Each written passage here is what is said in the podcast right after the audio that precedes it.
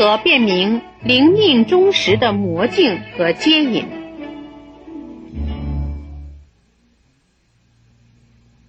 如果以《金刚经》说，凡所有相，皆是虚妄。因为实相无相，所以有相的净土都属于界内，不属于界外。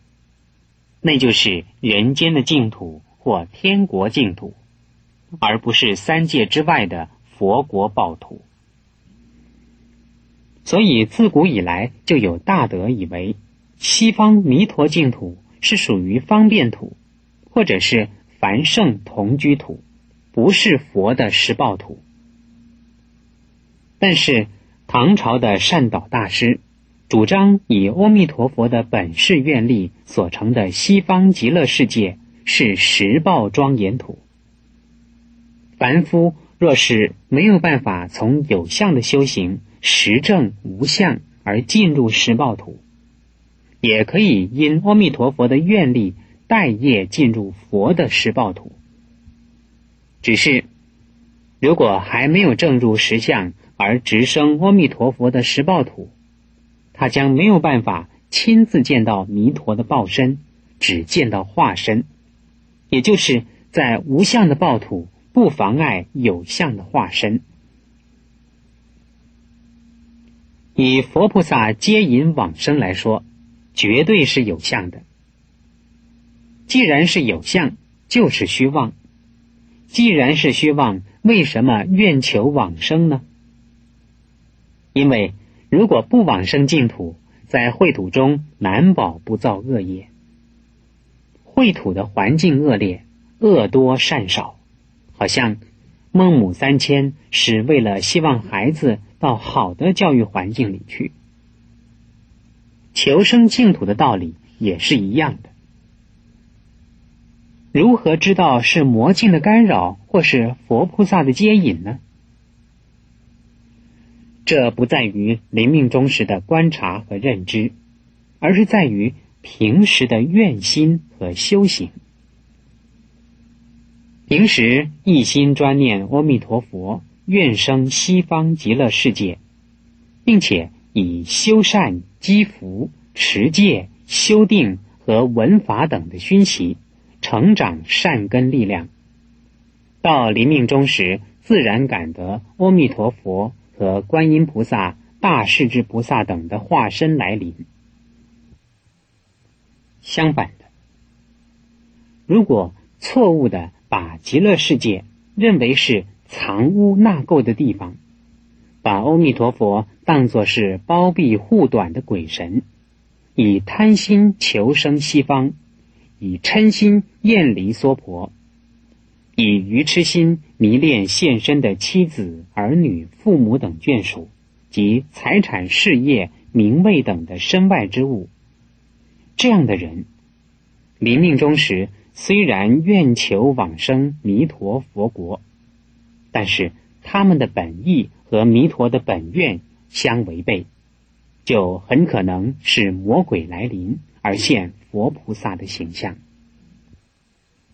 这个时候，唯一能够补救的办法，是请有缘的大善之士在临命终的时候加以开导，希望他能够彻底放下万缘，一心向往清净的佛国。那么就可以转魔镜为清净相了。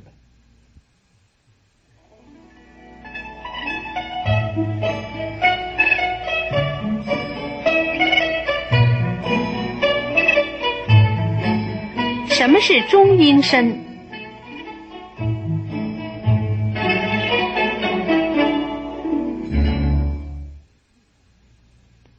中音又叫做中韵、中有。就是五音和五蕴的意思。所谓音和韵，是指色、受、想、行、识五种，乃是三界众生生命的组合元素。音是唐朝以前旧的翻译，韵是唐朝以后新的翻译。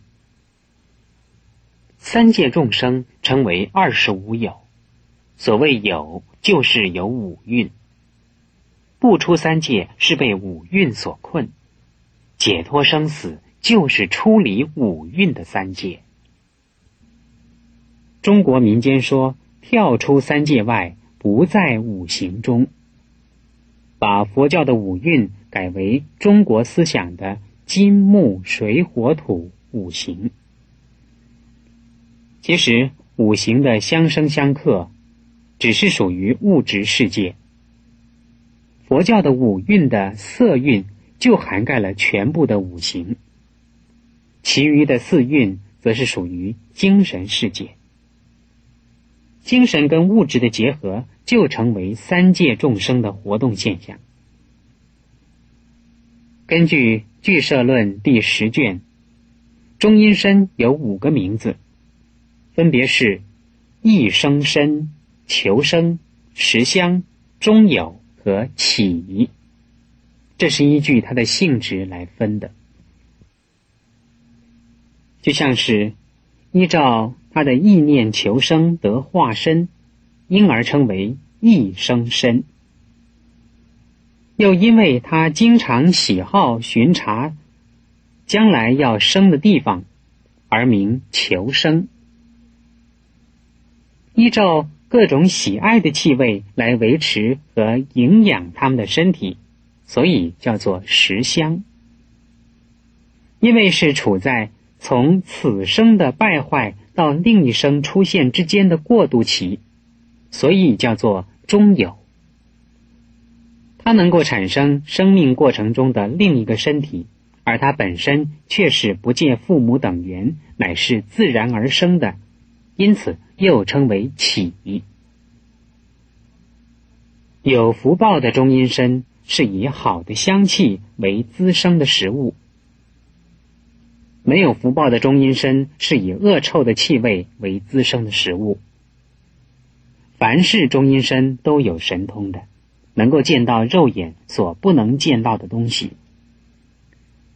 中阴身的阶段究竟能够维持多久？有不同的说法。有的说一直到另一期生命的开始为止，不论多久都叫做中阴身。有的说中阴身的生命只有七天，它可以死了又生，生了再死。一次又一次的受生为中阴身，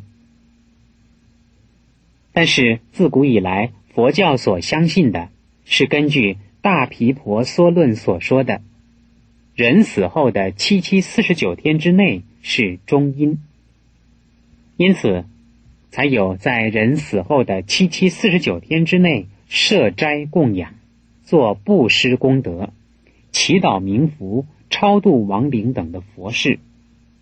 延续下来，成为一般的佛教信仰。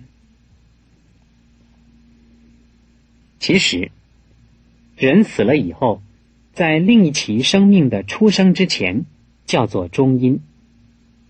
三界六道所有众生死后投生，都要经过中阴的阶段。但是，无色界众生是定境，没有色蕴，所以没有中阴。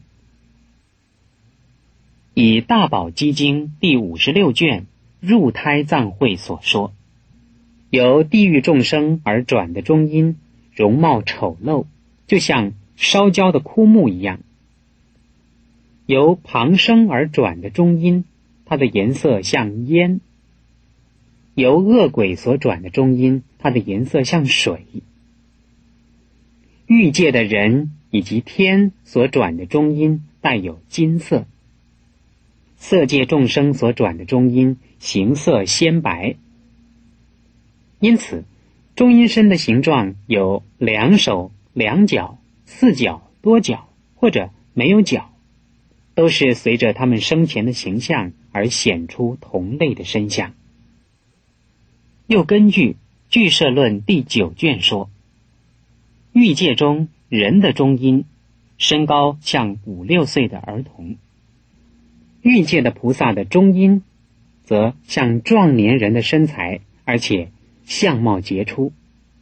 当他要入胎投生的时候，必定有光明照耀。而色界天人的中阴，则形状圆满，和他生前相同。根据《大圣义章》第八卷说，欲色二界众生一般都有中阴身，只有上善及重恶的众生，死了以后立即往生净土，转生善类，或者直接下堕地狱及恶鬼去，所以没有中阴。以众恶众生的业感来说，只有造了忤逆罪者没有中阴。又根据《是净土群疑论》卷二，也有两种见解：一种是说往生净土不经中阴，因为命中的时候就生在莲花里头，所以不应该有中阴；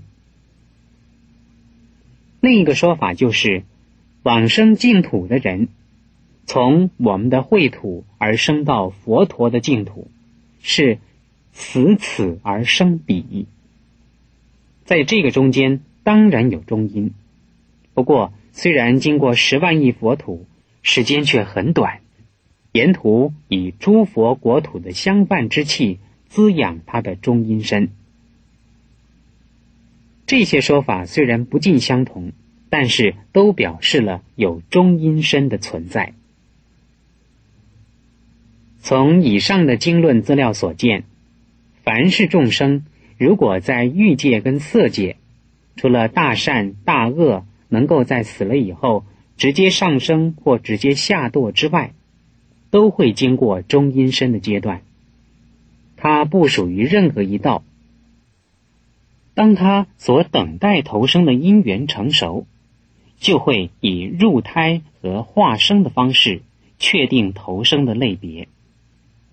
在没有投生之前，可以有转变他投生类别的方法，像是得到听闻佛法的机会，或是亲属为他祈福供养，做种种佛事，就能够影响这一个中阴身的前途上升。如果由于积怨难消，再加上亲友和仇敌的干扰，也会使得中阴身改变方向而堕在恶道，所以西藏密宗特别重视中阴身救度法，就是在显教也主张临终的助念和七七的超度，以佛法来救济中阴，是召请中阴身来听闻佛法，化解心结。减轻烦恼，也以佛法的力量，使得有缘的鬼神欢喜，以为他结善缘的功德，达到超度的效果。至于上善跟极恶的人，他所以没有中阴身的原因，是在于他们没有等待因缘的必要。就好像有人在大学还没毕业的时候。已经办好出国留学的手续，或是已经被公司行号机关预聘，毕业之后不需要等待工作机会，或是到处找工作。这也许是他们家庭背景或学业成绩比一般的学生要好所造成的。相反的，如果出生就做猪牛羊等的家畜，表示。出生以后，已经决定了他们要被人宰杀作为食物的命运。因此，如果积极修行、努力为善、信心深厚、愿力坚固，就没有堕落三途的恐惧。只要以信愿和修行的力量自立立人，上求下化，就会依着信心往生净土，依照愿心修菩萨道。不论是生在佛国，或是生在娑婆，都是直来直往，毫无彷徨等待的现象。所以，对信愿具足的佛教徒来说，并没有中阴身的过程，也不必要他人以中阴身救度法来超度。